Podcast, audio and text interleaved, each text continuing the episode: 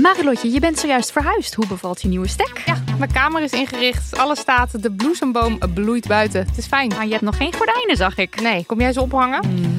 Maar het ding is dus, desondanks alles slaap ik als een koningin dankzij mijn matras van Emma Sleep. Een prinses zonder ert ben jij. Al leg je een ert onder mijn matras, ik denk niet dat ik er last van heb, want het is een hemelsding. En dan heb ik ook nog mijn Emma Diamond Pillow. Jouw slaapkamer is een slaapparadijs. Wil jij dat nou ook? Ga naar emma-sleep.nl en daar vind je moederdag sale met kortingen die oplopen tot wel 50%. En met de code DAMNHONEY aan elkaar eh, komt daar nog eens 10% extra korting bovenop. Op een dag ontdekte ik Villa Betty. Het grootste en het duurste huis van Amsterdam. Ik had het jarenlang over het hoofd gezien. Maar mijn buurman Kees niet. Hij ziet hoe zijn buurvrouw Betty op haar honderdste uit de villa wordt gezet. En al haar spullen op een openbare veiling worden verkocht. Wie heeft haar dit aangedaan? Ik ben Floor Doppen en in mijn podcast Villa Betty ga ik op zoek naar Betty's erfenis. Luister nu in je favoriete podcast-app. Theeleuten en kletskousen. Welkom bij Damn Honey.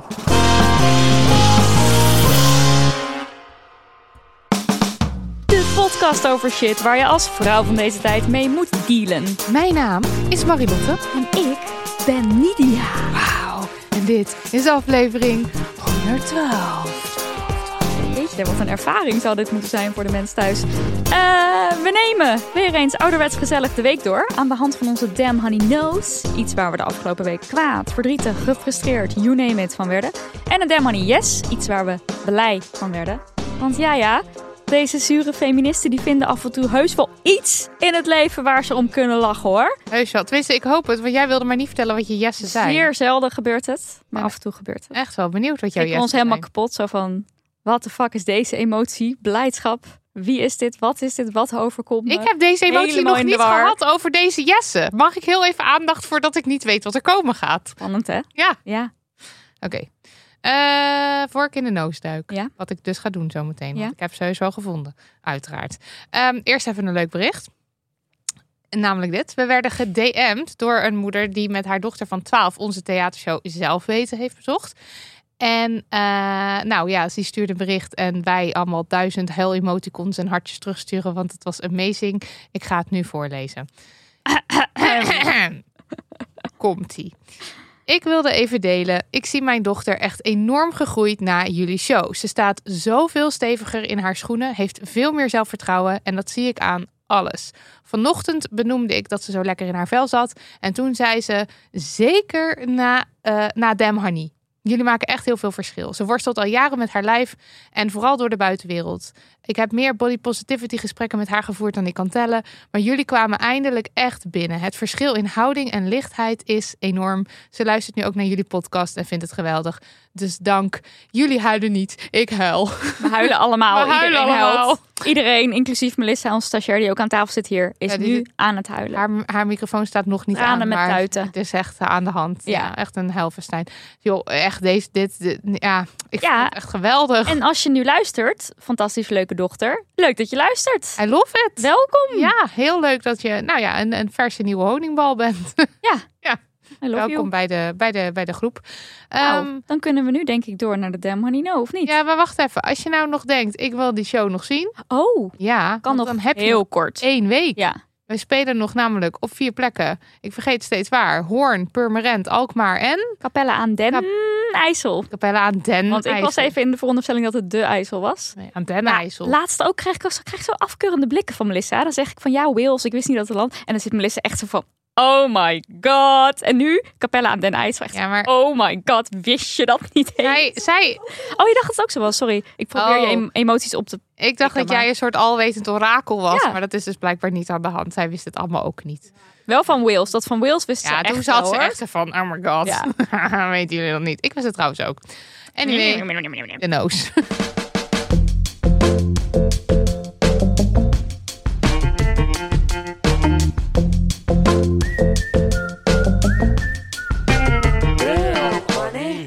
Maria, Charlotte, Ja. Hagen. Ja, dat ben ik. Vertel ons. Wat is je no? Of wat zijn je no's? Ik heb twee no's. Leuk. Ja, heb ik, ik. uitgekozen. Eén. Heet, heb ik genoemd. Of eigenlijk heb jij genoemd, want jij had hem al opgeschreven. Theeleuten met Ardern en Marin. Ja. Ja, Leuk en gezellig, leuk, hè? Knus, ja, hè? dat was leuk. Heel leuk. Ehm, want er kwam mij een filmpje ter ogen. Zeg je dat zo? Onder de ogen? Onder de ogen. eh, op social media. Waarin eh, eh, de eh, Nieuw-Zeelandse premier eh, Jacinda Ardern en haar Finse collega premier Sanna Marin. ehm, je, zag, ze- je zag ze op een persconferentie. En ze beantwoordden vragen van journalisten. En op een gegeven moment kwam de Kwam de fantastische kwam de volgende vraag. Het was niet eens een vraag eigenlijk. A lot of people will be wondering: Are you two meeting just because you are similar in age and you know you got a lot of common and stuff? Uh, when you got into politics and stuff? Or can Kiwis, en dat zijn Nieuw-Zeelanders, actually expect more deals between our countries down the line? Nou, het is toch wel een vraag. Ik had er geen vraagteken achter gezet. Maar goed, anyway, de vraag is dus gewoon een beetje van, eh, komen jullie lekker samen eh, omdat jullie even oud zijn? omdat jullie even oud zijn en hetzelfde gender hebben. Ik bedoel, dat is Dat toch een wordt beetje... niet gevraagd, maar dat wordt zeker bedoeld met and you know, you got a lot of common stuff here. Ja, jullie zijn allebei vrouw. Dat is een beetje uh, allebei soort van semi-jonge vrouwen premiers. Jullie moeten wel nu een afspraak hebben gemaakt om lekker te klessenbessen en te zeeleuten. En eventjes lekker een kopje thee te drinken. en gewoon lekker gezellig, lekker gezellig, een beetje gezellig te doen, Zeg, toch? wat voor een haarstylingproducten gebruik jij eigenlijk, Jacinda? Want uh, ja, daar, we, hè. En hoe doe jij het eigenlijk met, Met je de kinderen? kinderen? ik vond het echt, maar ik vond het eigenlijk alleen maar hilarisch. En ook hun reactie. Eerst was uh, uh, uh, Jacinda uh, Ardern. Jacinda Ardern die zei eerst: Ik vraag me af of iemand Barack Obama en John Key, dat is de, de voormalige premier van Nieuw-Zeeland, ooit heeft gevraagd of ze elkaar ontmoeten omdat ze even oud zijn. Dat vond ik al een hele leuke reactie. En toen zei ze daarna iets van... Uh, natuurlijk lopen er meer mannen in de politiek rond. Dat is de realiteit. Maar als vrouwelijke politici elkaar ontmoeten... is dat niet alleen maar vanwege het feit dat ze van hetzelfde geslacht zijn. Dus zij maakte die link Echt wel meteen. raar. Ja, en toen zei Marin... we ontmoeten elkaar omdat we premiers zijn. Um, waar, uh, waar ze dus wel uh, benadrukte ook van... Uh, ze willen zich allebei sterk maken voor gelijkheid... of gelijkwaardigheid tussen nou ja, vrouwen en mannen. Dus tussen mensen. Elke vrouw en elk meisje over de hele wereld... moet dezelfde rechten en dezelfde kans krijgen als mannen. Zeiden ze. Ik vond het ook weer zo typisch... omdat die journalist eigenlijk alweer bewijst... dat dat dus niet zo is. Ja. Want hij geeft deze vrouwen... die op hartstikke hoge posities zitten ook niet dezelfde kans. Weet je wat ik ook wel grappig vind? Wanneer vind je dat mensen dezelfde leeftijd hebben? Deze mensen schelen vijf jaar in leeftijd. Ik bedoel, het is ook weer niet een huge, maar het is ook weer niet van. Nou, je bent allebei nog maar net 30 of zo. Zeg maar, het, ik vind het gewoon heel random. Ja, want Senna Marin is 37 en Ardern, Jacinda Ardern is 42 volgens Ja. mij. Um, en dan denk ik, ja, het is ook weer niet. Het is echt zoveel bullshit in één vraag. Ja, het is zoveel bullshit in één vraag. En het is ook gewoon weer duidelijk dat meestal zie je dus echt oude mannen. Um, ja, op die manier is 60 het dan plus. misschien dezelfde leeftijd van je bent onder de 60. Ja, ze zijn relatief jong natuurlijk als je kijkt naar hoe oud premiers over het algemeen zijn. Ja. Uh, maar inderdaad, vijf jaar verschil. Want ik las ook, ik was naar Jacinda Ardern nog even aan het googelen. En dan kom je, of nee, ja, dus Jacinda Ardern aan het googelen. En op haar 37ste had zij zwangerschapsverlof, bla bla bla. En dan denk ik, ja, deze vrouw heeft in deze vijf jaar, want toen was ze 37, nu is het alweer vijf jaar later, heeft in vijf jaar alweer zoveel andere dingen meegemaakt. Ja, want Dus als je ook wil- even zelf naar jezelf terugkijkt van vijf jaar geleden. ja, Ik bedoel, natuurlijk, het is semi dezelfde leeftijd, maar aan de andere kant, nou ja, het is natuurlijk überhaupt gewoon de grootste onzin. Maar toch, ik ging toch ook nog even googelen van hoe oud zijn die mensen dan eigenlijk, als blijkbaar hun leeftijd precies hetzelfde zou Ja, het is echt. Het is Nou ja, bizar. Nou ja, ehm, eh, in elk geval leuk. Ik vond ook, als je naar dat filmpje kijkt, je ziet die hele gezichtsuitdrukking van Jacinda Ardern helemaal zo. Je ziet haar eerst zo serieus kijken, want ze denkt, er komt een serieuze vraag. Dan vraag. merk je zo langzaam maar zeker, dit is geen serieuze vraag. Dit is deze, weer. deze man denkt dat we aan het klessenbesten zijn. En Ja. je ziet haar zo voor ik zal jou wel eens even. En ze deed het. Dus Ja, ik vond allebei eh, deden ze het. Allebei deden ze het. Dat vond ik echt heerlijk. Ja. Ehm, ja, dus dat vond ik, vond ik echt vond ik een leuke no eigenlijk. En ook een stomme. Ehm, dan wil ik het verder nog even hebben over blond. Het merk blond. Ja, Ja, Ja. wie kent het niet? ik ken het wel. Ik ken het wel. Ik zal Het- zelfs bekennen dat het ooit in mijn kast heeft gestaan. Is dat, eh, heeft dat ook daarom ook in mijn kast ooit gestaan? Of heb je het Oh, al dat weet ik eigenlijk niet. Ik kocht het echt toen ik student werd. Dus dat is wel, hebben we het echt alweer over jaren geleden. Hmm. Want vol- volgens mij heeft het namelijk wel in een kast gestaan in een studentenhuis waar ik woonde. Maar misschien was het dan een ander, een andere niet veel huisgenoot. ook hoor. Ik had een paar borden. Een bordje zo, en een mok ik. of zo. Ja, nee, niet eens een mok. Die mokken vond ik ook niet zo leuk. Ik vond het altijd al erg lelijk. Ja, ik Ik, ik, was jong, ver- vergeef me. het was, het is vreselijk. Maar goed, anyway, eh, het servies blond. Ehm, het is een, Ik wist niks. het is, het is dus ik had servies. het feministisch levenslicht nog niet gezien, Marilotte. Nee, dat is, duid- dat is duidelijk. Ja. Maar eh, goed, oké. Even afgezien van of het je persoonlijke Het smaak is of duur? niet. Ja, het is, Is maar het is nog steeds tering duur. Het is echt belachelijk. Zij zit me weer aan te kijken met dat is validisme. Toch of niet? Ja. Tering, ja. Sorry, excuus. Ehm, ja, eh, wat wilde ik zeggen over blond? Ja, de blond was in het nieuws. Het servies blond was in het nieuws. Is het alleen servies? Ze maken ook koektrommels en zo. Anyway, Is een koektommel servies nu zeggen? nee. Oké, en door. Dan, wat is het dan? Huisraad. Het huisraad blond. Huisraad blond. Het huisraad Huisraadmerk. De huisraad. Het huisraad. gaat helemaal mis. Dit gebeurt als er geen gast bij ons zit. Kijk, een gast zorgt ervoor nog voor enige professionaliteit van onze kant. Eh, Die, dat, die professionaliteit die, die, die gaat gewoon helemaal, helemaal weg. ja, I know. Help. En, en Melissa's eh, eh, microfoon is uitgezet, dus ik kan ook niet ingrijpen. Het is allemaal vreselijk. Ja. Maakt niet uit. Het huisraadmerk Blond. Wat in het nieuws? Want op de pas gelanceerde collectie van Blond. En deze collectie heet de Hollands Glorie. Daar Dat we maakt al. het echt nog, nog veel erger. Ehm, daar staat tussen de pannenkoeken, kaas, klompen en tulpen ook een tekening van een glimlachende Anne Frank die haar dagboek vasthoudt. Ja, dit is ongekend Het is bizar. Het is echt, want het is een, een soort blozend meisje, wat daar lachend dan eh, met, die, met dat dagboek in haar, in haar eh, armen geklemd staat. En staat er zo boven Anne Frank. Het, en nul context, uiteraard. Dus, en, maar omdat het dus ook nog. Wat voor context had je dan verwacht? Ja, maar, Sorry, gewoon hier, het enige wat je ziet is een vrolijk meisje. als je verder helemaal niks weet van Anne Frank, als je haar niet kent, als je, eh, je hebt geen idee, dan eh het kan. Ja, Nee, dat kan niet. nou. Kijk, dat mensen niet weten wat, of Wales een land is. Of dat je Capella Den IJssel zegt. Dat is allemaal oké. Maar dat je niet weet wie Anne Frank is. Ik denk dat sommige mensen best gaten hebben in hun algemene kennis en dat het kan. En dan zie je dat staan en dan denk je, kan. blozend mens. Blozend vrolijk mens. Ehm, dat, dat is sowieso eh, bizar. Nou, je, eh, het is, een, het is geen, geen klein merk, dus je, ze verdienen daar heel veel geld mee. Nou, any- anyway, ehm, na kritiek van onder meer het CIDI, dat is het Centrum Informatie en Documentatie Israël, heeft de winkel in een schriftelijke verklaring laten weten het product inderdaad uit de collectie te halen. En wacht, ik had ook nog even een screenshot gemaakt van die, eh, van die schriftelijke verklaring, want ik zag hem op, op Insta langskomen. Eh, beste lezer, de serie Hollands Glorie, waarin een kom is verschenen met onder andere een illustratie van Anne Frank, hoort een positieve herinnering te zijn aan Hollandse taferelen en helden waar we trots op zijn. Helaas komt dit gevoel niet bij iedereen over op de manier die wij voor ogen hadden. Dit is absoluut niet onze bedoeling geweest. Wij vinden dit erg vervelend en zijn hiervan geschrokken. Daarom willen we langs deze weg laten weten dat dit artikel niet zal terugkeren in onze collectie. Tevens doneren wij de opbrengst die voortvloeit uit dit artikel volledig. Tot slot mogen de consumenten die dat willen dit artikel kosteloos ruilen of retourneren. Blond Amsterdam. Verder niet ook waar het naar geretourneerd wordt. Ook niet of zeg maar eh, de voorraad die al in winkels ligt, of dat weggehaald wordt. En eh, ook weer geen sorry. Nee, dat sorry, dat is altijd lastig. Dat is altijd lastig.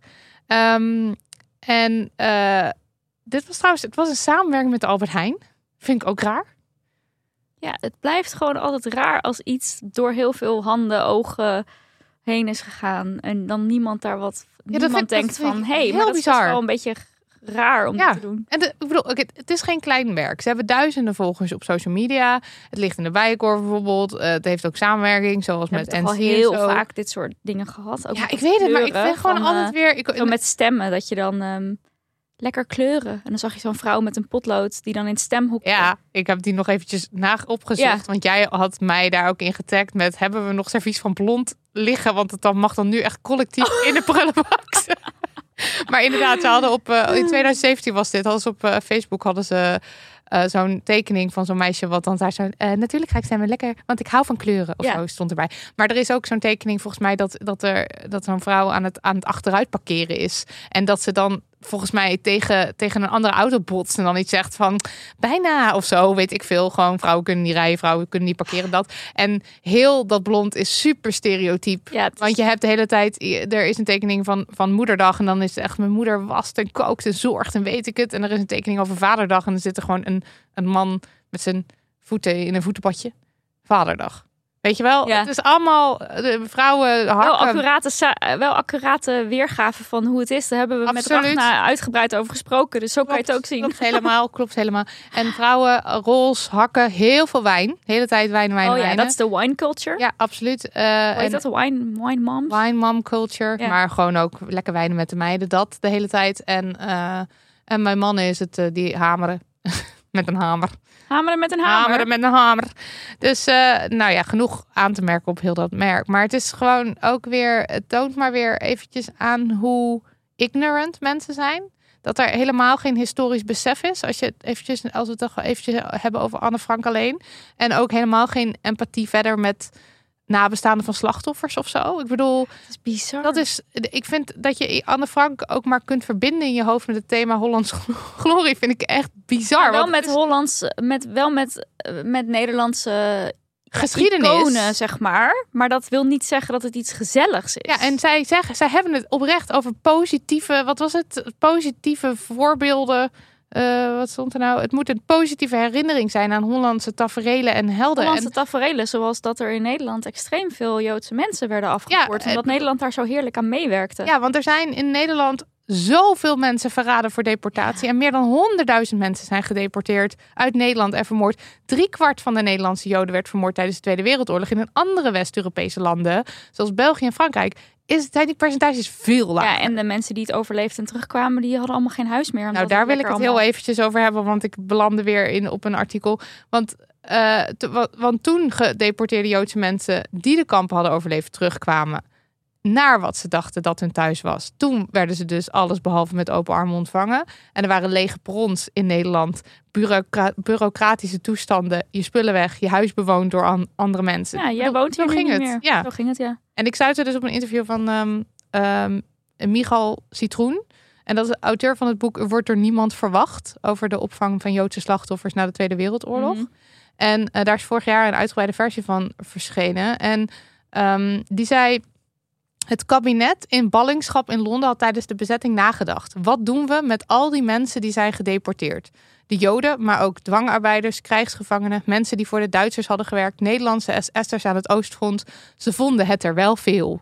Op zo'n moment treedt de standaard Nederlandse reflex in werking. Hoe gaan we dat organiseren? Er is paniek. Al die hordes op als die hordes op Nederland afkomen, hoe controleren we dan wie er binnenkomt? De gedachte was dat Nederland zou worden bestormd door honderdduizenden mensen. De aantallen die ze hadden klopten niet, want er waren veel meer vermoord dan ze dachten. Vervolgens verzonnen ze allerlei ingewikkelde registraties en bureaucratische toestanden. De ministeries kregen onderling ruzie over wie het ging betalen. Al in 43, 44 was er gedoe tijdens het civiele en militaire gezag. Tussen het civiele en militaire gezag. En uiteindelijk, na al dat geregel, was er niks voor de Joden. Geen opvang en geen repatriëring. Vergeleken met andere landen. Geen sturing, geen vrachtwagens. Niemand ter plekke bij de kampen. Het bleef voornamelijk bij enorm nadenken over hoe je zoiets het beste kunt doen, zag Citroen. En wat geheel ontbrak was de gedachte: wat hebben die mensen meegemaakt? Wij hebben het misschien slecht gehad, maar je zult maar in het kamp hebben gezeten. Wat zullen die ziek zijn? Laten we eerst eens zorgen dat ze thuiskomen, dat ze zich welkom voelen en dan zien we daarna wel verder. Het besef was er niet dat Joden onze mensen waren, terwijl het in feite was alsof de bevolking van Rotterdam in een kamp was gestopt en voor het grootste deel vermoord en nu er nu wat overlevenden terugkwamen. En ik las dit en dan denk je ook maar, ja, basically ook weer wat nu ook gebeurt. Met, weet ik, met ook met de opvang van asielzoekers. Mhm. Al die bureaucratische romslom. De hele tijd dat, oh, er komen wel weer heel veel mensen dit land. We moeten dit nu allemaal regelen. En Ja. ruzies dit en zus en zo. Eh, vond het, ja, if anything, is het gewoon een heel, is het alleen maar heel erg pijnlijk. Mhm. En zeker Anne Frank en alles over, over eh, hoe er met Joodse mensen is omgegaan. En nog steeds eigenlijk. eh, hoe, hoe mensen naar Joden kunnen kijken. Eh, heel pijnlijk. Ja. Maar ik maakte me dus heel boos over blond. En toen dacht ik, maar er wordt natuurlijk heel veel geld verdiend aan Anne Frank bijvoorbeeld. Want als je gaat googlen, dan kom je ook op eh, Anne Frank onderzetters. En eh, Anne Frank hoesjes voor je mobiel. Oh ja. En dan staat er zo'n quote op van eh, I choose to see the good of zo. Weet je, dat heeft ze dan een keer gezegd in haar, in haar dagboek. En wat vind ik daar dan van? Dat is toch ook bizar? Ja. Want ik maak me heel graag boos over blond, want ik vind het gewoon een stom merk. Maar het is natuurlijk bizar überhaupt dat er, dat er over zoiets eh, geld wordt verdiend. Ja, En dat, en, en, en dat het dus ook in, in grote mate gaat over positieve dingen rondom Anne Frank. Want het is natuurlijk, I choose to see the good. Als je zo'n quote hebt, Ja, lijkt dat er het even alsof het uithaalt. ja, want Ja. en ook zo'n blozende lachen, dat is ook zo'n voorbeeld van. Hè, je ziet alleen maar iets heel positiefs. Ja. En er is verder nul context over wat de daadwerkelijke situatie is. En dat het is gewoon eigenlijk best wel, eh, ja, kut. Een werkelijke no. Een werkelijke no is het, ja. Nou, dat was hem. Even aandacht voor onze sponsor, Lago Lago. Lago Lago is een meerdaagse festivalvakantie in de Achterhoek. Het is in de zomer op 30 juni en 1 en 2 juli bij het Stroombroek in Braamt aan een prachtig meertje in groene omgeving. En nu komt het Marilotte. Slapen kan in bungalows of op de ruime camping met comfortabele voorzieningen. Hou op met mij, comfortabele voorzieningen. Daar heb je hem al. Ja, ik heb eh, afgelopen zomer in een, eh, in een tent geslapen op een festival. Meen je niet? Ja, hels was het. Eh, vooral het vinden van een plek. Wat een toestand. Oh my god. Ik zwetend en vloekend met een half, opgezet, oh, half opgezette tent over dat terrein. Vraag me niet waarom, maar het was echt... Ach, waar is die tijd gebleven? Dat wij zonder problemen nachtenlang over festivalterreinen struinden op nauwelijks slaap. En als we dan sliepen, dat we dat probleemloos deden op een luchtbedje zonder rugpijn. Ach ja, mooie, mooie tijd. Lang, lang. Lang vervlogen lang, tijd. Lang, lang. Maar Lago. Lago. Ja, Lago Lago. De muziek die je kunt verwachten is house en techno van de beste lokale en internationale DJ's. En er is heerlijk eten. Je kunt zwemmen in een meertje en ontspannen in de wellness. Dit klinkt allemaal gewoon heerlijk. Maar even over dat eten, want wij vroegen aan Lago Lago van... hey, kunnen jullie iets meer vertellen over duurzaamheid? Nou, toen bleek dat ze sinds oktober officieel onderdeel zijn van de Green Deal Circular Festival. En dat betekent dat ze samen met 43 andere festivals uit heel Europa en de Nederlandse overheid... werken aan een eh, blauwdruk om een eh, volledig duurzaam festival eh, neer te zetten. I love it. Dus work in progress, maar ze zijn ermee bezig. En onderdeel daarvan is dat er dus een volledig vega aanbod is. En dat de producten waar mogelijk lokaal worden ingekocht. I love dat. En dan kan je dus ook niet meer per ongeluk een frietje stoofvlees eten. Wat ons dus afgelopen jaar is overkomen. Per ongeluk, Per ex- ongeluk. expres. Half expres, half per ongeluk. Maar dat kan dan dus niet. Ja, top. Eh, beetje dansen, beetje zwemmen, beetje wellnessen. Mensen, de winter is nog niet eens echt begonnen, maar ik heb al zin. Geef me die zon en die muziek en, eh, en die heerlijkheid. Ik voel de zomer al. Tickets voor deze festivalvakantie zijn nu te koop via lagolago.nl. En dat schrijf je met een G. Nidia, Letitia, Louise van Voorthuizen. Wat een naam, hè? Ja, het is prachtig. Ja. Heel mooi. Ik, ik, ik begon ik halver, een ontzettend wel, wel, welgesteld gezin kom. het ook heel ontroerend. Halverwege je naam begon ik al te huilen.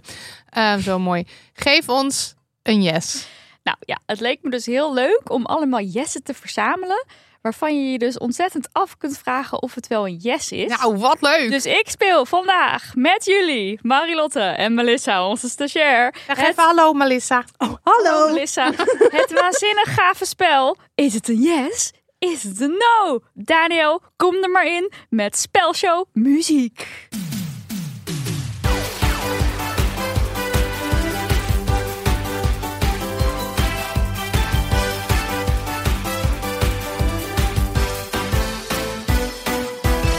Nummer 1.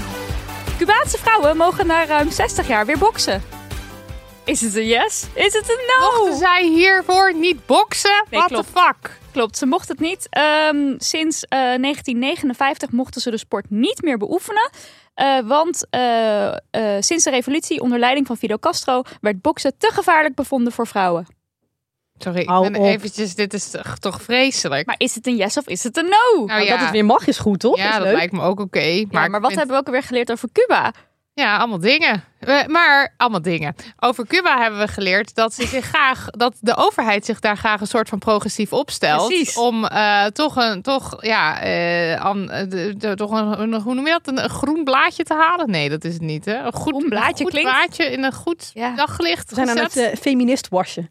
Nou, Ja. dat is het een beetje, ja. Dus eh, je kan je afvragen wat daar. Maar goed, uit, uit- uiteindelijk is het ook fijn dat ze weer mogen boksen. Ik denk dat het voor vrouwelijke sporters echt top is. Ja. Ja.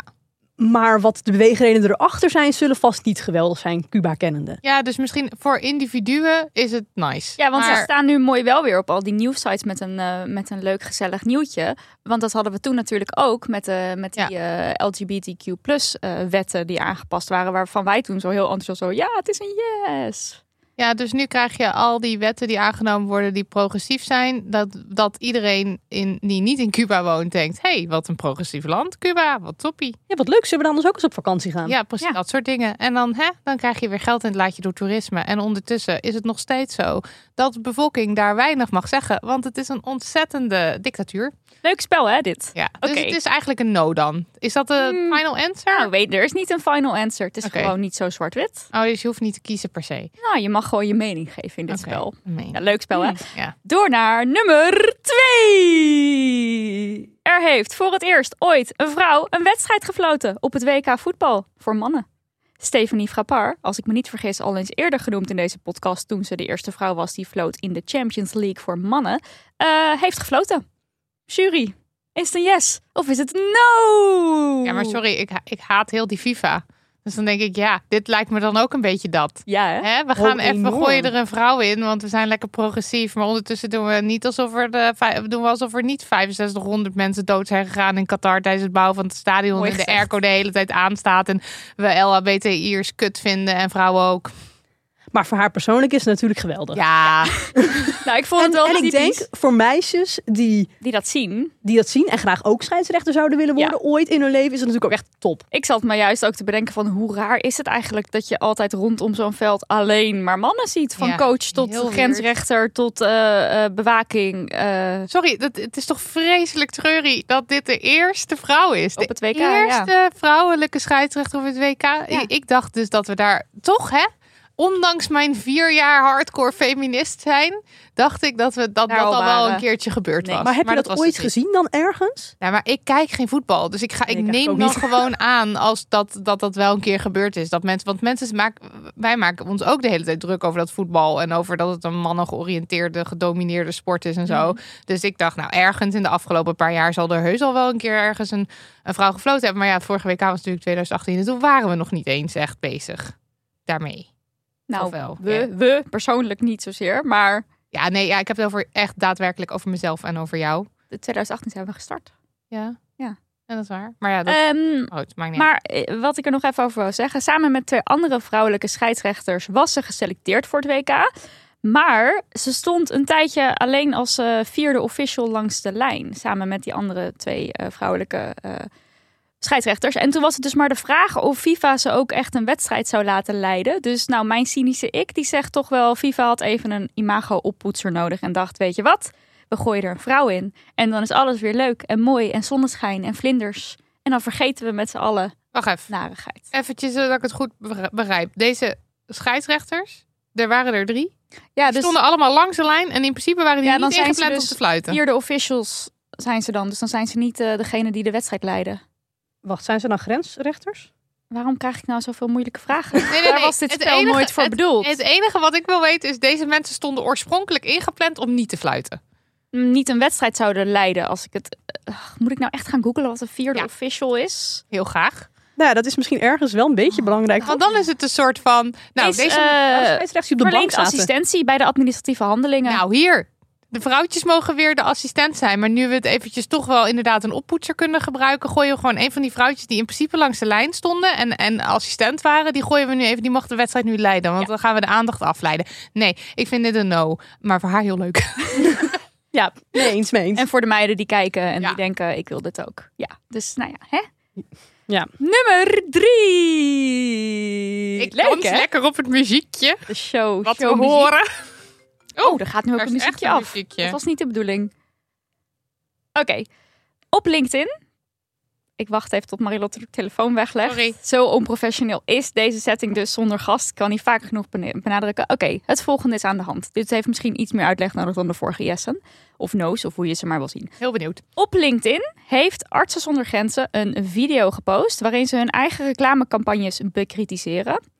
Eh, want even eerst een vraag. Als jullie denken aan beeldmateriaal dat gebruikt wordt in een Artsen zonder Grenzen reclame... wat zien jullie dan voor je?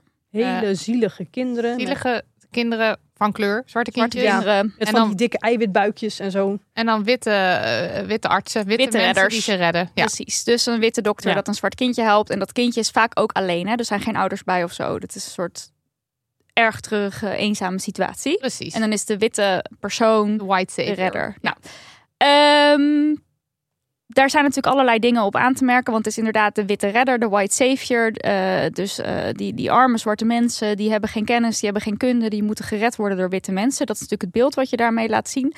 Ehm, en eh, er wordt maar een deel van het verhaal verteld. Want ze laten dus ook zien in die video. Dan laten ze een foto zien die ze gebruikt hebben. En dan wordt er zo uitgezoomd. En dan zie je dat er gewoon een vader naast zit. Maar die vader die is dus weggeknipt uit het beeld wat ze gebruikt hebben. Dat is een campagnebeeld uit 2006 geloof ik. Wacht even. En dit is dus het beeld. Dit, hier laten ze de hele foto zien. Ja, Zo dus van, ze laten nou, we zien van dit, is hoe het eruit zag. Maar als je uitzoomt, dan zie je nu even welke foto eigenlijk het hele... Nou ja, het hele verhaal kan je nooit vertellen in één foto. Maar eh, ze, ze ehm, zeggen dus van...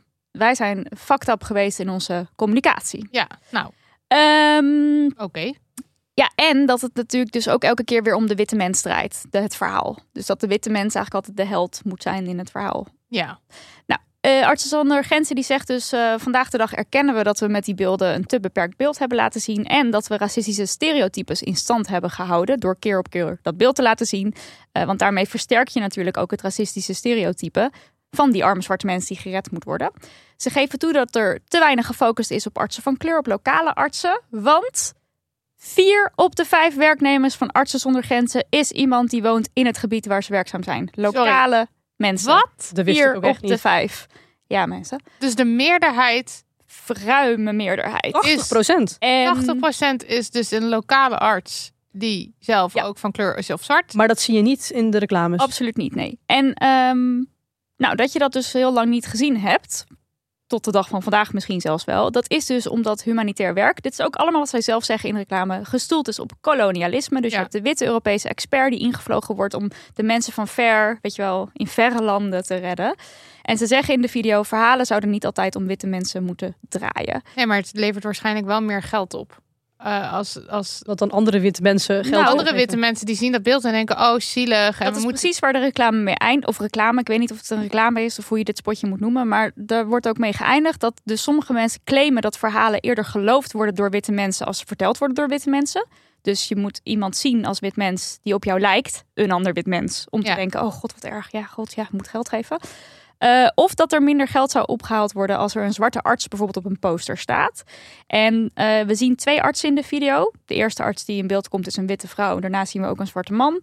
En zij roepen samen op om mensen die dat denken hun ongelijk eh, te bewijzen. Zo van, jullie zeggen wel dat we minder geld ophalen met een zwarte arts op een poster. Maar laten we met z'n allen gaan bewijzen dat het niet zo is. Mhm. Snap je? En ze zeggen, het gaat niet over helden en slachtoffers. Het gaat over wereldwijde solidariteit. Nou mensen, zegt u het maar. Is het een yes? Is het een no? Ja, wacht no, nog heel even. No. Maar eigenlijk ging het er dus om dat die video's zo gemaakt waren om in te spelen op onze inner racist. Ja, zo zou je dat kunnen zeggen. Of ja, Wat het- zei jij nou? op onze inner racist, dat die video's daarop inspelen. Zo van, Omdat wij zo eigenlijk een beetje opgevoed zijn. Toch? Of snap je wat. Nou, Nou, eh, maar oké, ik heb even, ik heb even eh, allemaal gevoelens hierbij. Want het is natuurlijk zo dat het is ook iets wat gewoon bekritiseerd werd al buiten, niet zeg maar vanuit Artsen zonder Grenzen, maar buiten Artsen zonder Ja, Grenzen. echt ook al jaren. Van waarom zien we de hele tijd het beeld van de white savior? Ja. En dat moet anders. En eigenlijk is dit ook een hele slimme manier van ze om daarop in te spelen. En om zo weer geld binnen te halen van laten we met z'n allen bewijzen. Ja, en ik, maar het is natuurlijk ook gewoon, zeg maar, ze doen ook goed werk. En daar. eh, eh, en, en ik vind het ook, ook wel, wel goed dat dit. Nou ja, ik weet dus niet of het zogenaamd echt. Of het. Of het ik kan, kom er niet helemaal uit of het daadwerkelijk ref- reflectie is. En dat Ja. je denkt, oh, we komen een stap verder en we gaan deze situatie van binnenuit ook veranderen. Ja. En het lijkt eveneens weer alsof er iets op gepoetst wordt. Het zijn eigenlijk drie voorbeelden die jij hier hebt van enorm oppoetsen van een imago. Ja. Wat waarschijnlijk als je, Tof sausje. als je, ja, het is tof sausje. Tof sausje! Het is zo, Melissa. Eindelijk weer eens een keer. Ja, alle drie toch eigenlijk? Ja, absoluut. Oké, sorry, ik ben helemaal weggeblazen. Mensen die, die onze podcast nog niet lang luisteren, die weten sowieso niet eens meer wat tof sausje is. Maar Nee, goed. maar het, in het ieder is een tof sausje. Het is helemaal absoluut een topsausje, want het is zeg maar, het zijn dan, eh, er, zit, er zit in al deze, al deze organisatie, ja, of, of land, land, een organisatie. Problematische Er shit. zit gewoon problematische shit, zit rot.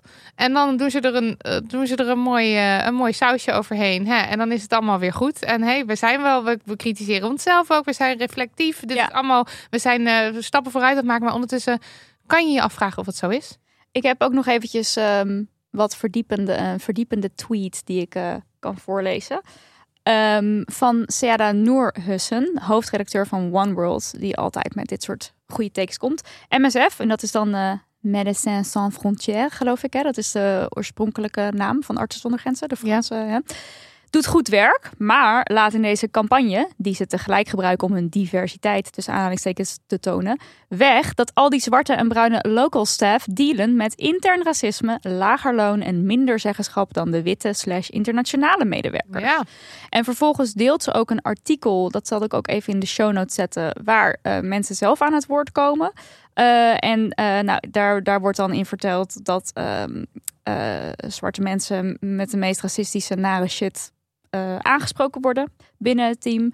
En dat eh, de lokale eh, werkers, hoe zeg je dat, medewerkers, ehm, dat zij, ehm, nee wacht andersom, dat de mensen die worden ingevlogen, ook al hebben ze minder ervaring, dat ze dus meer macht krijgen, hogere salarissen, meer Ja. benefits. Dus eigenlijk dat, ze- ook al je bent gewoon wit en dus ben je per definitie dus ja er is De dus betere een groot probleem Ja. met interne racisme eigenlijk. En dan eh, sluit ze haar draadje af met MSF heeft een rapport gepubliceerd met welke maatregelen ze willen nemen tegen het interne racisme.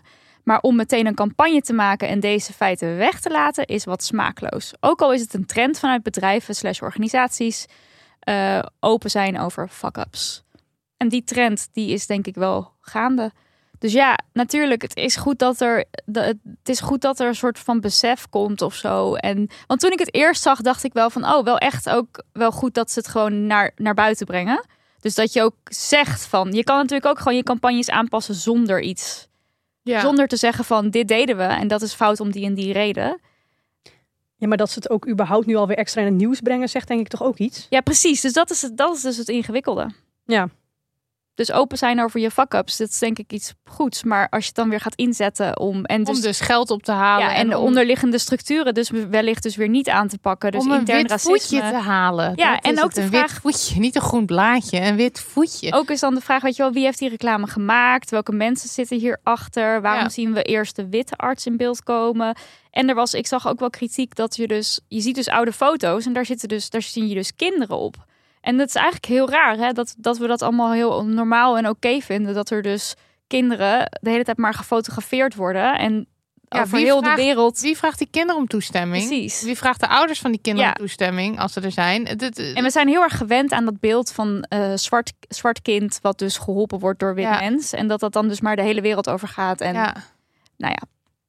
Zal ik dan maar afsluiten met echt een knaller van een yes? En is dat niet de vraag yes of no? Dat is gewoon een yes.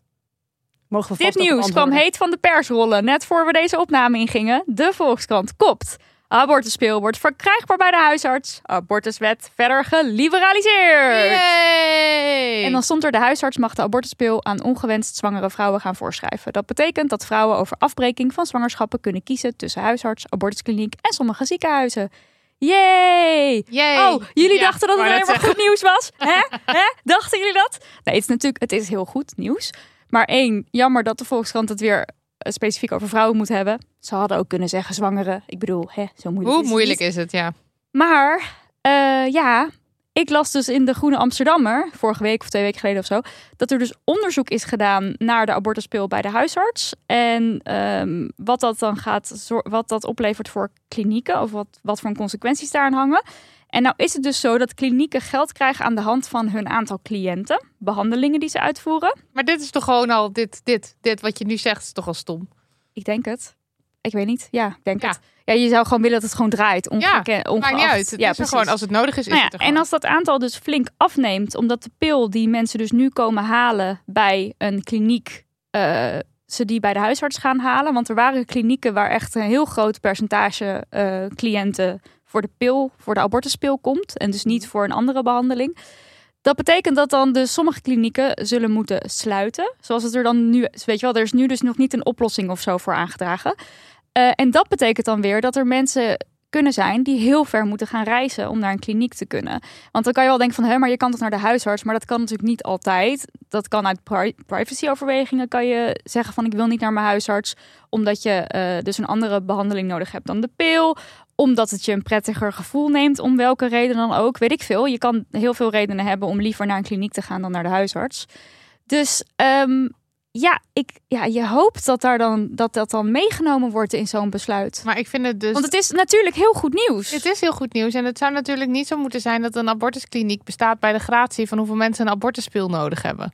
moet gewoon bestaan. Ja, het moet bestaan. En het, ik bedoel, daar, en het zou ook gewoon uit het strafrecht moeten zijn. En je zou gewoon op dat is plekken natuurlijk een volgende. deze specialistische zorg moeten kunnen krijgen. En niet per se naar een kliniek moeten, maar dat je gewoon ergens terecht kan waar ze daarin Ja. gespecialiseerd zijn en jou kunnen begeleiden. Ja. En eh, ik bedoel, ja, dit lijkt me een, eh, een enorme complicatie van dit hele goede nieuws. Maar dat is meer gewoon een exposure van dat het systeem gewoon niet ja, klopt. er moet gewoon geld naar die plekken toe. Ja. Klaar. En dan is het ook gewoon gefixt. Ja, want het is ook bizar dat als je een abortuspil nodig hebt, dat je nu misschien wel heel ver moet reizen, omdat je die daar moet halen. Ja, precies. Ja. Maar dat reizen, dat is dan dus nu nog Relatief. enigszins, ja, enigszins oké is. Maar als bijvoorbeeld, ik geloof dat er een kliniek in Groningen zat die dan veel pillen dus eh, uitgeeft.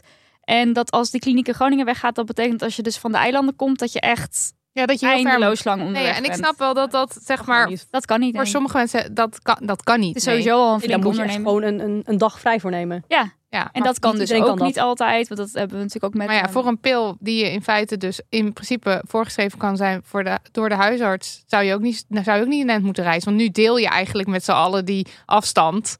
Eh, en daardoor blijft die kliniek bestaan. Want er reizen nu heel veel mensen Ja. naartoe. En dan Ja, ja, straks ja. hoeft dat niet meer. Nee, Dus, precies. ja. Dus dat is heel goed nieuws. Ja. Dus het is ook gewoon goed nieuws. Maar er zit wel een kleine kanttekening ja, aan. ja, ja, ja. En zo, lieve mensen, blijkt wel weer dat feministen inderdaad altijd zuur zijn. Dat er geen lachje vanaf kan. Nee. En dat ik nog nooit de emotie happiness heb ervaren in mijn leven. Nee, en ik ook niet eigenlijk. Nooit. Nog nooit. Nog nooit. Ik weet niet wat het is. Lachen, ik weet het niet. Geen idee. Ik weet, niet- weet Nee, niet nog nooit altijd boos en ja, verdrietig. jij ook?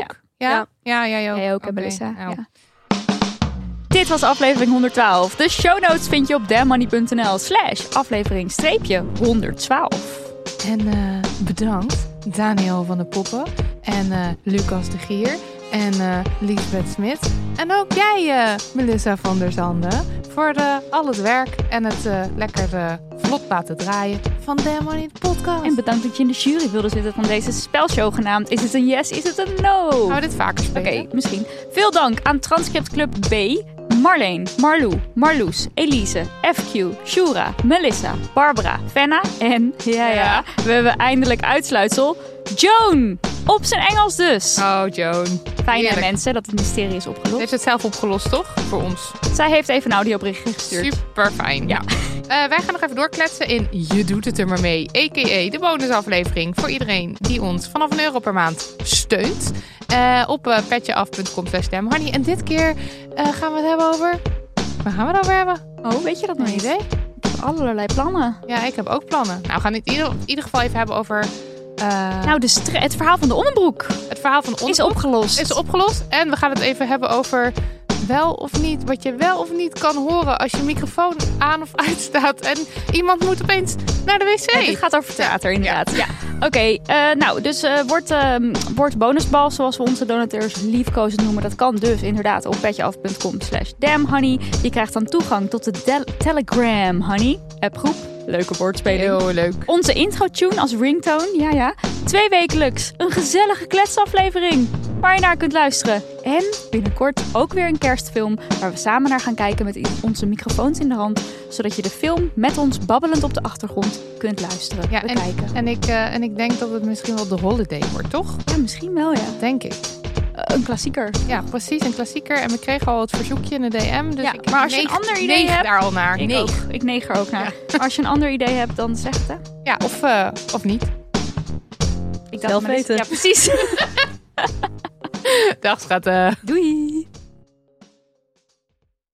Kussens, bedden, matrassen, beddengoed. Emma Sleep heeft het allemaal. Ga naar emma-sleep.nl om van jouw slaapkamer een slaapparadijs te maken. Er is nu moederdag sale gaande met kortingen die oplopen tot wel 50%. Gebruik de code DAMHONEY voor nog eens 10% korting daarbovenop.